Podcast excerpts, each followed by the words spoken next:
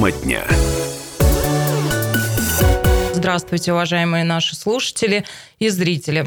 А сегодня тема дня такова. Все еще мы обсуждаем итоги выборов губернатора Иркутской области. Ну и, собственно, герой дня появится с минуты на минуту в этой студии. Мы ожидаем избранного губернатора Иркутской области Игоря Кобзева. Действительно, мы запланировали большой и серьезный разговор вместе с руководителем региона, теперь уже без приставки в Рио. Мы обсудим, какой для него оказалась эта выборная гонка, что было самым, может быть, сложным, а что, наоборот, окрыляло и придавало сил. Ну и самое главное, как дальше будет жить регион, что последует, когда окончательно утихнут все выборные страсти, какие первые шаги на посту избранного губернатора региона предпримет Игорь Кобзев. Обо всем этом а буквально вот с минуты на минуту мы поджидаем Игоря Ивановича, он должен появиться в нашей студии. Ну а пока я напомню предысторию. Выборы в этом году были необычными. Впервые они проходили три дня. Голосование шло 11, 12 и 13 15 сентября. Так вот, явка в Иркутской области по итогам трех дней голосования а, составила 32,6%. А, много рассуждали о том, а, как повлияло трехдневное голосование, снизило оно явку, повысило явку, но в итоге специалисты сходятся, что явка была достаточно предсказуемой. Это тот самый процент, который обычно демонстрирует Иркутская область. То есть для нашего региона это ну, вот такая средняя, обычная, нормальная явка. Мало кто предрекал, что она будет выше, ну и в основном эксперты осторожничали в своих прогнозах и говорили, что ну, где-то 30 30%. По итогу, напомню, 32,6%. На выборы пришли 601 э, 243 человека. Ну и лидерами по явке традиционно стал Баиндаевский район, более 57% жителей Баиндаевского района уже традиционно демонстрируют серьезную активность. Далее удивил всех Свирск. 51%, э, почти 52 там составила явка, но в Свирске проходили местные выборы. И, э, как говорят эксперты, когда проходит какая-то региональная, муниципальная, прошу прощения, компания, то это явку магнитит. Что мы наблюдаем дальше? Аларский район 50%, чуть больше, тоже демонстрирует э, достаточно высокую явку традиционно. Тулунский район 40 48,68%. Ну, внимание к Тулуну и к Тулунскому району было приковано достаточно давно и пристальное. Понятно почему. Поэтому там тоже такая, ну, гражданское проявление гражданской активности ожидалось а, достаточно а, высоким. Самая низкая явка зафиксирована в Бадайбо Бадайбинском районе. А северная территория как-то вот не стала активничать особенно, 22,62%. Усть-Илимск 23%, чуть больше. А Братск 24,41%. А, и Казач... в Усть-Илимском районе почти 26, и в Казачинско-Ленском 26,8%. А, ну и по результатам голосования, теперь мы все уже это знаем, то есть окончательные итоги подведены. А, очень долго вообще висела интрига, быть ли второму туру, и тут я познакомлю вас с мнениями некоторых экспертов, тоже действительно расходились их мнения, кто-то говорил уже накануне вот буквально трехдневного этого дня голосования кто-то говорил, что результаты э, таковы, что, скорее всего, второго тура не избежать. И более того, федеральные эксперты нам его пророчили. Но все вышло так, как вышло. Вы знаете, что все обошлось в одном туре, и это была достаточно убедительная победа на тот момент временно исполняющего обязанности региона Игоря Кобзева. Ну, а на данный момент, к этой минуте, избранного руководителя региона Игоря Ивановича Кобзева. А вот и он. Те, кто нас видит в картинке, видят, что герой дня появился в нашей студии. Здравствуйте, Игорь Иванович. Здравствуйте, Наталья. Здравствуйте всем. Здравствуйте, уважаемые радиослушатели. Ну и представлю вместе с нами также э, доктор исторических наук, профессор Станислав Гальфарб. Добрый день. Что ж, приступим. Пробки в городе? Нет. Нет? Я, представляете, я сегодня Э, был на встрече, где люди государственные, много лет отдавшие службе, на службе государства находились. И сегодня они меня пригласили для такой товарищеской встречи, э, звание которого генерала. Оказывается, в Иркутской области более 30 генералов. Это была генеральская вечеринка у вас сейчас? Нет, это обед вам. Товарищеский обед. А, кстати, я знаю, почему вы не опоздали. Я не знаю, насколько испугался один застройщик, но Волжская, вернее, не Волжская, вот все, что там вот на перекрестке, и вся эта улица... Депутатская? Да, депутатская. депутатская. Что сделали? Я Подрядчик, ну, Не, ну еще пусть устраняют недостатки. Там же есть вот э, недостатки, которые даже Марат Хуснулин уже на то, что такой промышленный такой строитель, который ни одну, ни одну, э, ни одно э, заведение построил, ни один, ни один жилой дом, он тоже сказал, что дороги надо, дорогами надо заниматься. Это сегодня очень важно. Давайте все-таки к нашей беседе. Ну, первое-наперво, конечно, примите наши поздравления. Мы вас поздравляем. Спасибо. Более спасибо. чем пристально наблюдали за тем, как шла выборная гонка, какие а, были баталии. Сегодня все это обсудим подробнее. Но а, выборная гонка позади. Так вот, какой она была для вас? Вы устали? Нет, обыкновенный рабочий ритм. Но я думаю, что а, для меня, как для человека военного, который приехал на территорию, ну, он ее не знал – и моя задача была именно поработать с территориями.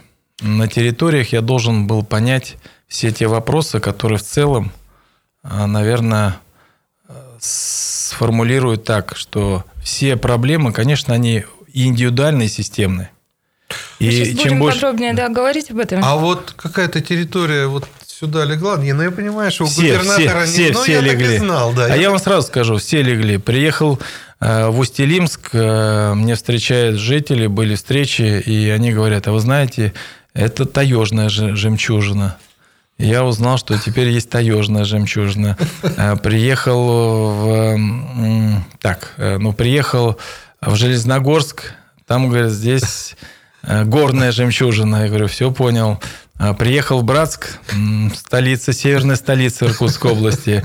И так каждая территория, она по-своему индивидуальная, она со своими особенностями и такими искрометными э, взглядами жителей на то, что, ну вот, приехал, да, генерал, временно исполняющий обязанности губернатора, ну и, и смотрят, и говорят, ну и что вы нам скажете? И все это было, вот знаете, это как э, встреча двух незнакомых людей, когда хотят друг другу понравиться. Вы старались понравиться? Э, ну, слово как-то понравится, это я это образ, образно, не, я образно сказал, что я в каком плане, что э, для меня очень важно установить диалог. И диалог э, с простыми жителями очень ценен, потому что там говорят только правду. Игорь Иванович Станиславович, позвольте мне все-таки еще вернуться к выборной гонке. Мы про нее договорим, а затем уже приступим к планам и к тому, чем будем жить сегодня, завтра и послезавтра. Вот про выборную гонку. А, профессор Гальфарб, я приоткрою вам тайну, пил пустырник все это время, он страшно переживал. Мы уже выяснили, что для вас это не было каким-то нервическим фактором, это был обычный рабочий процесс, но все ж таки, а, цитирую нашего соведущего, политолога Сергея Шмидта, он говорил про вероятность второго тура вот что. Я первый раз сталкиваюсь с тем, что два разных сценария были одинаково возможными и закономерными. И ведь действительно получалось так, что до последнего мы не понимали, будет второй тур или не будет. Это заставляло вас все-таки поерзывать? Как вот вы на, на этот э, сценарий смотрели? А знаете, у меня в голове не было сценария. Я 9 месяцев работал. Реально скажу честно, работал. И многие вещи, если брать вот прежние э, периоды моей службы, они в целом аккумулировались вот именно в этом рабочем процессе. Ну да, было непросто. В некоторых ситуациях было сложно, потому что и перемена климата тоже сказывалось. И на переездах. Все-таки 11 тысяч километров за не такой большой период, это очень точно нужно это все пережить. А так, конечно, знаете, в первую очередь хотел бы сказать спасибо всем тем, кто голосовал, кто поддерживал, кто оказал доверие. Для меня это очень ценно те, кто критиковал, потому что все э, мы патриоты Иркутской области, все мы за то, чтобы Иркутская область дальше развивалась. Про критику я... будет отдельно. А я еще вопрос. вот хотел спросить, вы многих уже не просто в лицо, а по именам и отчеству э, ну, многих знаю. Знаю, что Станислав Осич есть. ну, это, спасибо. Что есть Сергей Федорович, есть Александр Федорович, есть... Наве... Ну, все, все члены, члены комиссии, я имею в виду правительственное, правительство Иркутской области, я всех знаю ну, по имени отчеству Константин Борисович. наверное, вы Ну, уже... Юрий Владимирович Карих, я его знаю. Знаю уже многих жителей, которые неоднократно ко мне обращались. Вот это Вы, клево. вы знаете, мне вот больше всего понравилось, если вы затронули по пострадавшие районы, э, мне понравилось эм, то, что э, люди уникальные в этих районах живут, ну не в этих, а вообще в Иркутской области, потому что у них э, есть такое чувство, как терпение. И очень важно, когда я приезжал на первой встрече, была агрессивность, даже недопонимание, э, знаете, такое, такое, ну, вообще отсутствие какого-то внимания к тебе как человеку, что ты приехал. То есть люди э, жили своими личными проблемами так, что их не интересовало все вокруг. И когда я там подходил, э, я уже приводил один пример, не буду говорить в каком городе, но я присутствовал на встрече, и был Виталий Леонидович Мутко. Все это происходило в таком напряженном таком формате, знаете, даже, даже с таким элементом не то что критики, а Агрессивности. ну, не агрессивное недопонимание. То есть мы как бы Неприятие. ну да, может быть и такое слово. Э, Как будто мы находились на двух э, разных, наверное, э, на, на, на разной высоте. То есть я где-то высоко, они где-то низко, и мы друг друга не слышим, не видим. И потом, когда вот это закончилось мероприятие, я подошел к одной женщине, которая, в общем-то, активно участвовала в этом. Да, в этом процессе я просто подошел и сказал, здравствуйте, э, можно к вам напроситься на чай? Он так стоял, стоял, говорит, зачем? Я говорю, я, я говорю, я даже со своими котлетами приду. Но все это вот было так. Потом мы встретились, и мы, вы- во-первых, она мне провела по всем подвальным помещениям, то, что она хотела показать мне, что вот здесь плохо, здесь сыро, здесь вода, здесь отсутствуют э, элементарные вопросы безопасности, здесь стена, э, в общем-то, обшарпанная, здесь вот э, живут тунеядцы, здесь хорошие люди, вот здесь я живу. Ну, я зашел, встретил меня муж, он инвалид, мы поговорили, и я пообещал, что я приеду на Новый год. И вот закрутился, и 31 числа своему помощнику говорю, так, ты узнай, я должен приехать, ну, мало что, в выходные дни э, человек просто или семья уедет куда-то. И он позвонил, я потом спрашиваю, ну что? Он говорит, «Зна- знаете, Игорь Иванович, я позвонил, сказал, что мы приедем. Она, наверное, не выключила трубку телефона и говорит, мужу спрашивает, говорит, сегодня какое число? А это уже было где-то 30 Он говорит, ну, 30 говорит, а парикмахерские открыты еще? Ну, и самое главное, когда я 1 числа приехал, я уже зашел, там, ну, конечно, что-то сделали, не так, как хотелось бы, но уже начали, я в подвал зашел, посмотрел, а, поднимаюсь на второй этаж, звоню, открывает мне, я сам думал, испугался, Думаю, может, я ошибся. Смотрю, такая красивая женщина. Соответствующий макияж, прическа. Но, ну, Парикмахерские были открыты. Да, одежда.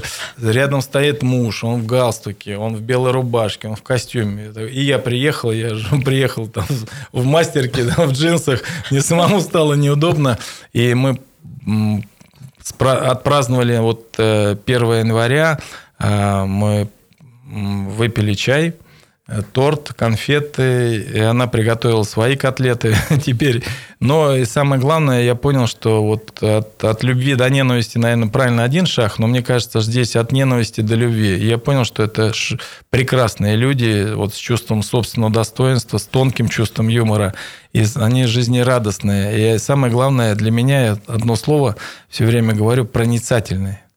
Вот э, чем отличаются сибиряки от других? Они очень проницательные люди. Они видят насквозь и понимают э, действительно в сложных условиях, сможет ли этот человек справиться с той задачей, на которую они возложили. Я думаю, так. А, знаете, про компанию и все, больше не будем. Вот компанию эту э, вашу выборную, ну и всех оппонентов вдоль и поперек, естественно, разбирали э, все возможные эксперты. И мы, э, профессор подтвердит, работали много и с федеральными СМИ, которые мы включались в ночь выборов федеральную, да, когда мы ночевали здесь. И к Иркутску, к Иркутской области было особое внимание даже на уровне страны. Э, Препарировали затем эту компанию, разбирали прям по, по кирпичикам. И эксперты в основном сходятся общественного мнения, что компания была относительно чистой. А формулирует вот так. Игра была честной, без поддавков и подстав. Так вот вопрос, это было ваше принципиальное решение вести ну, компанию максимально корректно? Или это к тому, о чем вы говорите, что люди проницательные и, в общем, все равно все поймут, какие тут приемы не используют? Я, я знаете, что, наверное, скажу, что я меньше обращал внимание на компанию, я все-таки э, создал тот рабочий процесс, который необходим сегодня. И, э, честно сказать, вот э, компания, она как бы накладывалась на мой рабочий режим. И основной был, конечно, рабочий режим. Я ни, ни в коем случае не Э, сворачивал те мероприятия, которые необходимо было сделать. Хотя мог бы уйти в отпуск. Мне там мы предлагали в отпуск уйти, заняться политической такой темой. Мне это не нужно. Вот честно, я пришел сюда именно работать. А дальше выборы должны сделать люди, жители, которые должны для себя определить своего руководителя, который будет защищать их интересы. Вот сегодня главное это, что я должен защищать интересы жителей. И когда начали вот эти фейковые новости выносить, там, там, что Кобзев, он не местный, он там продаст в Москву, я всегда говорил одно. Для меня родина одна, Россия. И для меня э, Иркутская область, там, Воронежская, Московская, ну, это, э, это задача, которую я должен выполнить. И сегодня для Иркутской области нужно одно. Нужно сдвинуть с мертвой точки те проблемы, которые копились годами. И я для себя эту задачу поставил. И она непростая, она сложная, она а, с элементами, знаете, командной такой игры. Игры федеральной, федерального центра, регионального правительства, муниципальных властей, а, глав сельских, городских поселений и простых жителей. И вот эту командную игру ее просто так не настроишь. Ее нужно действительно трудом, потом, а, зарабатывать авторитет, и никто ни другой не должен в этом участвовать, кроме я как ты. Я не могу не сделать ремарку, что 150 лет тому назад в Иркутск Уголок прибыл... профессора на радио «Комсомольская правда». В Иркутск приехал воронежский бывший генерал-губернатор. Ну, вы мне уже говорили, но я не хочу какие-то э, такие события как бы сопоставлять. Э, я понимал задачу и ответственность за выполнение ее. Вот э, и самое главное для меня было это вы помните, в каком-то э, телеэфире я сказал, говорит, а что вы хотели бы вот здесь делать? Я, я бы хотел, чтобы жители Иркутской области меня считали жителем Иркутской области. Неважно, это было Черемхово, Свирск, Саянск, или это Братск, или это Иркутск. Каждый по-своему, то иркутянин, то сверчанин, то черемховец. И я хотел бы, чтобы я действительно был тем человеком, которых действительно... Они э, доверили и, конечно, спрашивали за то, что я буду делать. Игорь Иванович, вы довольно часто используете слово «ответственность». И более того, когда, простите, профессор, но вы сходили в уголок историка, я не могу не сходить на женский вопрос. Когда я спрашивала о том, что вы почувствовали в момент, а, вы э, не говорили особенно про какую-то радость, эйфорию, вы сказали, я почувствовал колоссальнейшую ответственность, да, с которой, в общем, и живу все 9 месяцев, а, когда на наших глазах зарождался новый губернатор. Но а вот что о вас теперь, вас называют, я не знаю, следите вы за этим, важно это для вас или нет, но я вам расскажу. Вас называют а, губернатором надежды.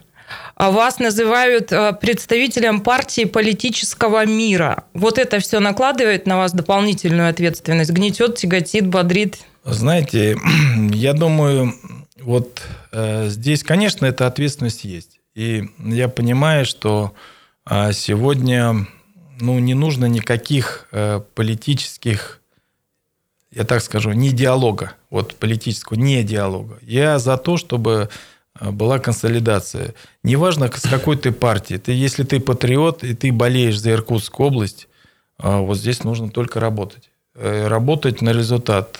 Я больше скажу, что Михаил Викторович Чапов мне позвонил ночью, поздравил с победой, и я ему сказал, что все мои Э, кандидаты, наши кандидаты, которые участвовали в выборах, я заберу все наказы, наказы этих избирателей и буду их исполнять. Я думаю, это вот должно быть колоссально поменять подходы. Э, для меня нет э, с какой-то политической партии, буду я с тобой общаться или нет. Для меня есть одно. Жители Иркутской области, они должны иметь одинаковые права, неважно, на какой ты территории живешь. Северной, южной, восточной, западной. У каждого свои проблемы. Если проблемы не решать и говорить, что это кто-то другой, тогда грош цена руководитель. Он должен решать все проблемы, он должен создавать э, условия для того, чтобы жизнь стала лучше. Другого варианта не будет. Вы сделали видеообращение сразу после победы, вы благодарили жителей Иркутской области. Ну, она, конечно, я сразу говорю, что она, если брать, эм, она эмоционально была. Действительно, это было не опустошение, это внутри была радость. Радость то, что меня поддержали, меня а, мне доверили, и я, как вы помните, при начале избирательной кампании, в ходе и в конце я сделал одно заявление, что я даю слово офицера. Его просто так не дают. Вот если ты офицер с большой буквы, ты должен понимать, что дав это слово, тебе все время будут э, об, об этом именно действии всегда будут вспоминать и говорить. А почему? А где? А зачем? И для меня, когда я сказал, что я даю слово офицера, что я не, не буду э, уходить от ответственности, буду вникать во все дела и доводить это э, свои действия до логического завершения, то есть до результата. Вот это для меня очень важно. То, что я сдал слово офицера, и я этим словом очень сильно дорожу. Я не женский вопрос, можно задам? Я бы удивилась обратному сценарию, профессор. Но, тем не менее, как супруга э, отреагировала... Это воспри... женский вопрос. И восприняла сам факт, что все, знаете, конечно, Все. вот пользуясь эфиром, конечно, Все. я хочу поблагодарить и сказать спасибо моей любимой жене, моим детям. Конечно, внимание не то, которое... А дети спали? Уже. Дети просто сказали, папа, ты уже губернатор? Я говорю, ты какие-то слова новые выучил. За 9 ну, месяцев. Да, ну, по крайней мере, они понимали, что когда папа поздно приходит, рано уходит, и они не видят, а только разговаривают по телефону, ну, наверное, для них тоже какой-то стресс. И здесь я еще раз говорю, то, что семья меня поддерживала, она давала силы, энергию работать дальше. И самое главное, я понимал, что э, меня э, здесь, э, ну как вам сказать, не то, что они понимают, что это необходимость, это нужно, что это, ну да, действительно, это возможность меня как руководителя проявить себя уже со всех других сторон – скомбинируя и семейные, допустим, да, жизнь, и э, те, э, ту должность, которую я занимал. Здесь не должно быть э, перекосов. И, ну, в этот период, 9 месяцев, конечно, я меньше уделял внимания семье, а больше уделял внимания работе. Но э, для себя я почему и хотел сказать, что вот э, то, что семья поддерживала, она реально дает дополнительные силы. Мобилизация. Девять месяцев рождался у нас э, новый... Ровно. ровно. Вот я вам расскажу. Я не я знаю, вам... верите ли вы в магию чисел, но, но ну, ровно, вот просто практически день в день 9 месяцев рождался новый губернатор Иркутской области. Когда я э, проснулся рано утром 13 сентября, э, я вспомнил некоторую дату. 13 декабря 2019 года в 8.20 я первый раз переступил порог Иркутской области. Ну, вышел из самолета. В 10 часов я уже был представлен законодательному собранию. Я понял вот этот сумбур, бессонная ночь, и потом я на следующий день сразу же уехал э, в Тулун. И, понимаете, не знаю, магия цифр, но когда 8.20 я посмотрел, я говорю, ровно 9 месяцев. Как, как только, вот, знаете, как рождение ребенка. Ну, ну, может быть, и символично. В муках рождался наш губернатор. Нет, я скажу, я скажу так, не в муках, но было непросто. Было непросто. Ну что ж, я напоминаю, знаете, довольно непривычно, но, полагаю, все мы очень скоро привыкнем произносить. Мы привыкли к приставке в Рио, все, теперь избранный губернатор Иркутской области Игорь Иванович Кобзев, наш соведущий сегодня. В следующей части нашей программы мы поговорим о том, что же будет, что последует, какие первые шаги будут предприняты, а, что будет в фокусе внимания в первую очередь. Ну, а прямо сейчас послушайте, что в эти минуты происходит в любимом городе, регионе, в стране и в мире, а после мы вернемся в студию и продолжим. Игорь Кобзев у нас в гостях.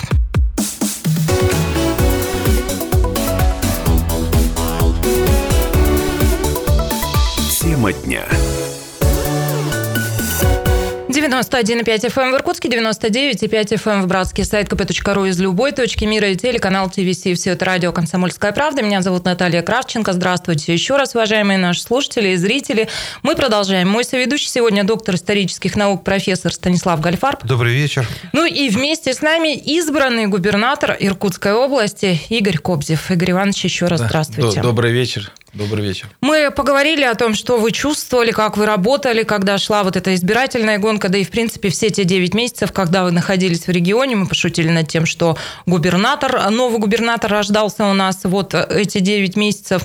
А, но дальше я предлагаю поговорить о том, что будет, какие первые шаги а, будут предприняты, и а, вопрос, который очень волнует профессора Гальфарба, поскольку он на своем предприятии вступает сейчас осенью в бюджетные процессы, ему очень интересно, как Он раз... не может это сказать сейчас. Он стесняется, он когда генерал живого видит, он робеет, и меня все время на амбразуру, понимаете? Вот так у нас и происходит в жизни зачастую. Потому что я сын военного, я знаю, что такое генерал. Да, и поэтому я ему помогаю. Простите нас за этот сговор. Ну так вот, бюджетные процессы, они требуют очень серьезной работы со всеми а, министрами, с кабинетом министров. Это серьезная бумажная кабинетная работа, но при этом вы всегда подчеркивали, что вы по-прежнему будете ездить в территории. Вот э, что будете делать в первую очередь, как найти баланс со всем этим, бюджет будет наверняка непростой.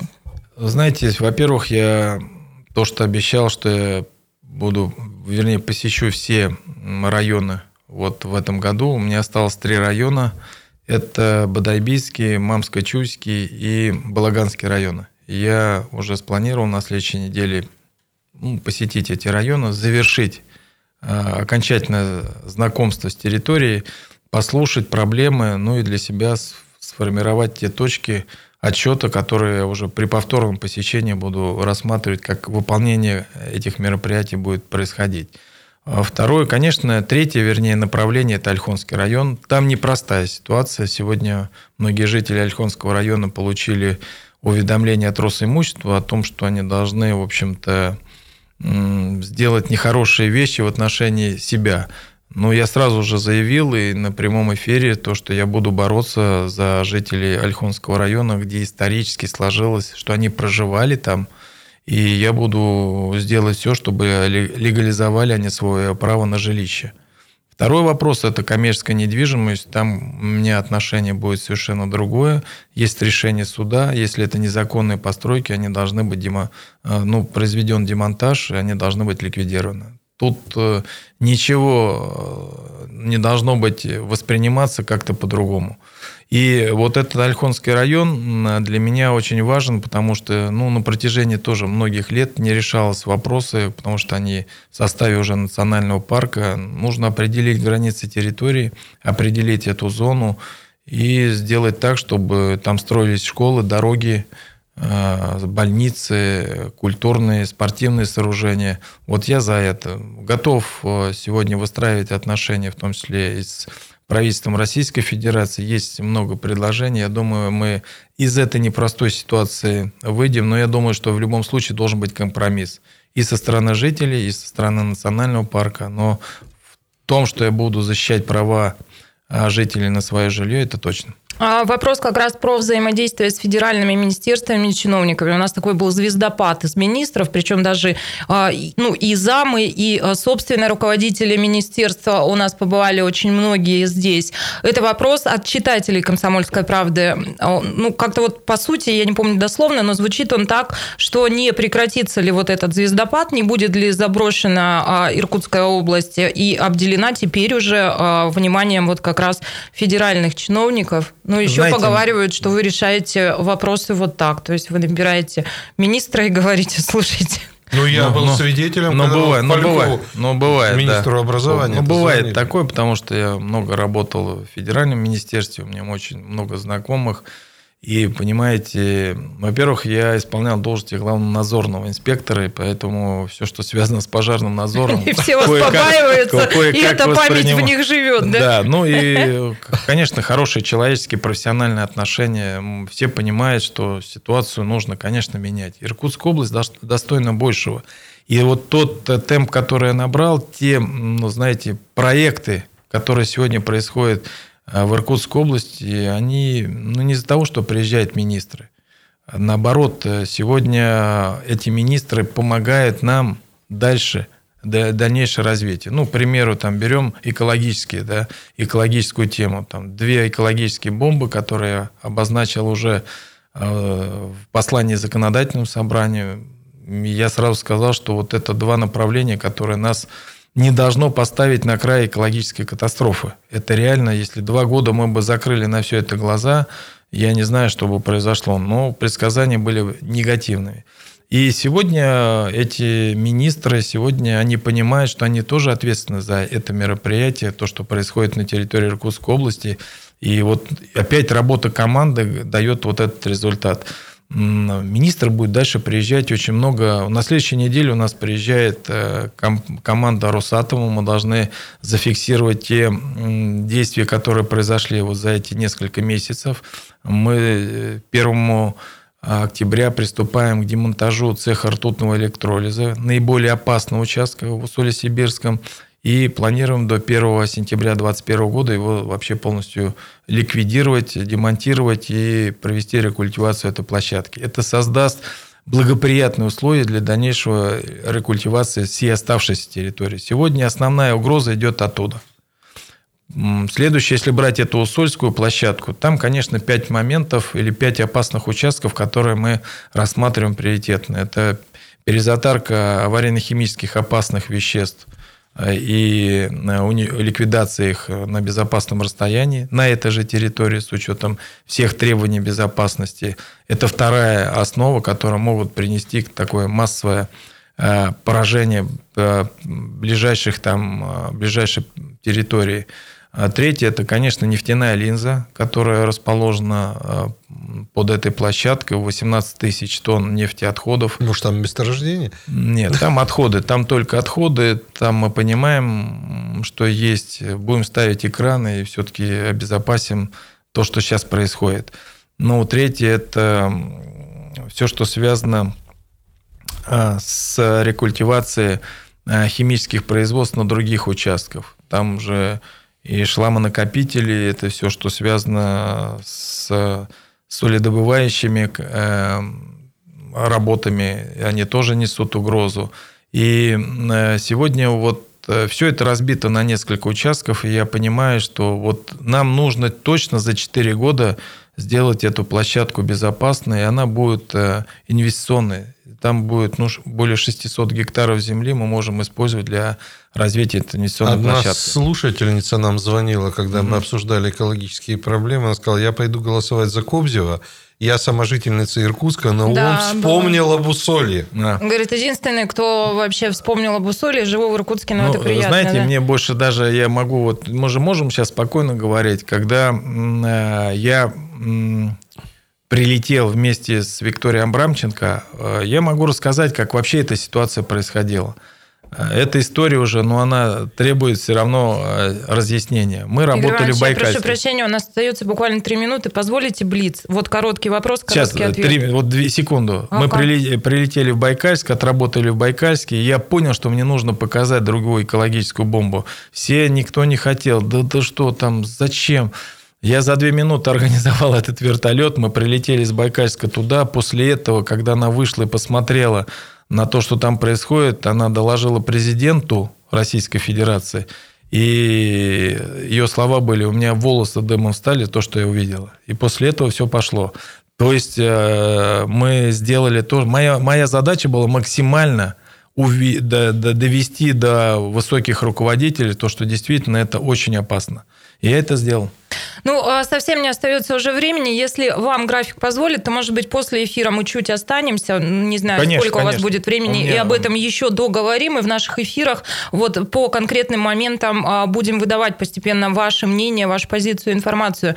У нас а, вопрос вот какой. Мы наблюдали, я говорила, мы пристально смотрели за избирательной кампанией, мы наблюдали за тем, как вы общаетесь с людьми, и порой с людьми, которые действительно настроены, ну, решительно против вас, агрессивно настроенные люди. Вы всегда очень невозмутимы и доброжелательны. Вот у меня все-таки вопрос.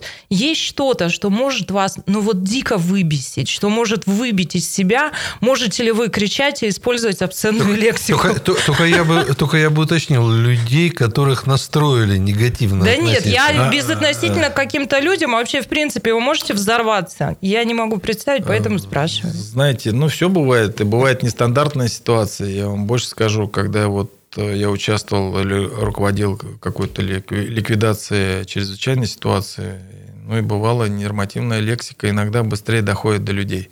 Так и здесь это может быть минутно. А так в целом, конечно, а, нужно понимать. Э, я сразу сказал, что я стрессоустойчив. Мне бесполезно там чем-то удивить или чем-то оскорбить. В душе я знаю, что я делаю, и буду это делать до конца. Меня все равно не остановит никто. Но а здесь одно э, но, которое я бы хотел сегодня отметить. Вот э, я же не зря сказал проницательные люди. И я благодарен тем, кто вот не купился на эти все фейки, вот эти все разнообразную грязь. И, понимаете, люди, наоборот, поверили, что это правда. Ну, мы всегда знаем, когда человек начинает где-то э, переходить на черту красную, то у многих э, такое вот недопонимание идет, и мне, мне это было интересно. Это стрессоустойчивый, свежий, избранный губернатор Иркутской области Игорь Кобзев. Игорь Иванович, большое спасибо, успехов и спасибо за внимание к аудитории нашей. Спасибо. Спасибо всем. Я еще раз хотел, пользуясь вашим эфиром, поблагодарить вас всех за доверие, за ту оценку, которую вы даете.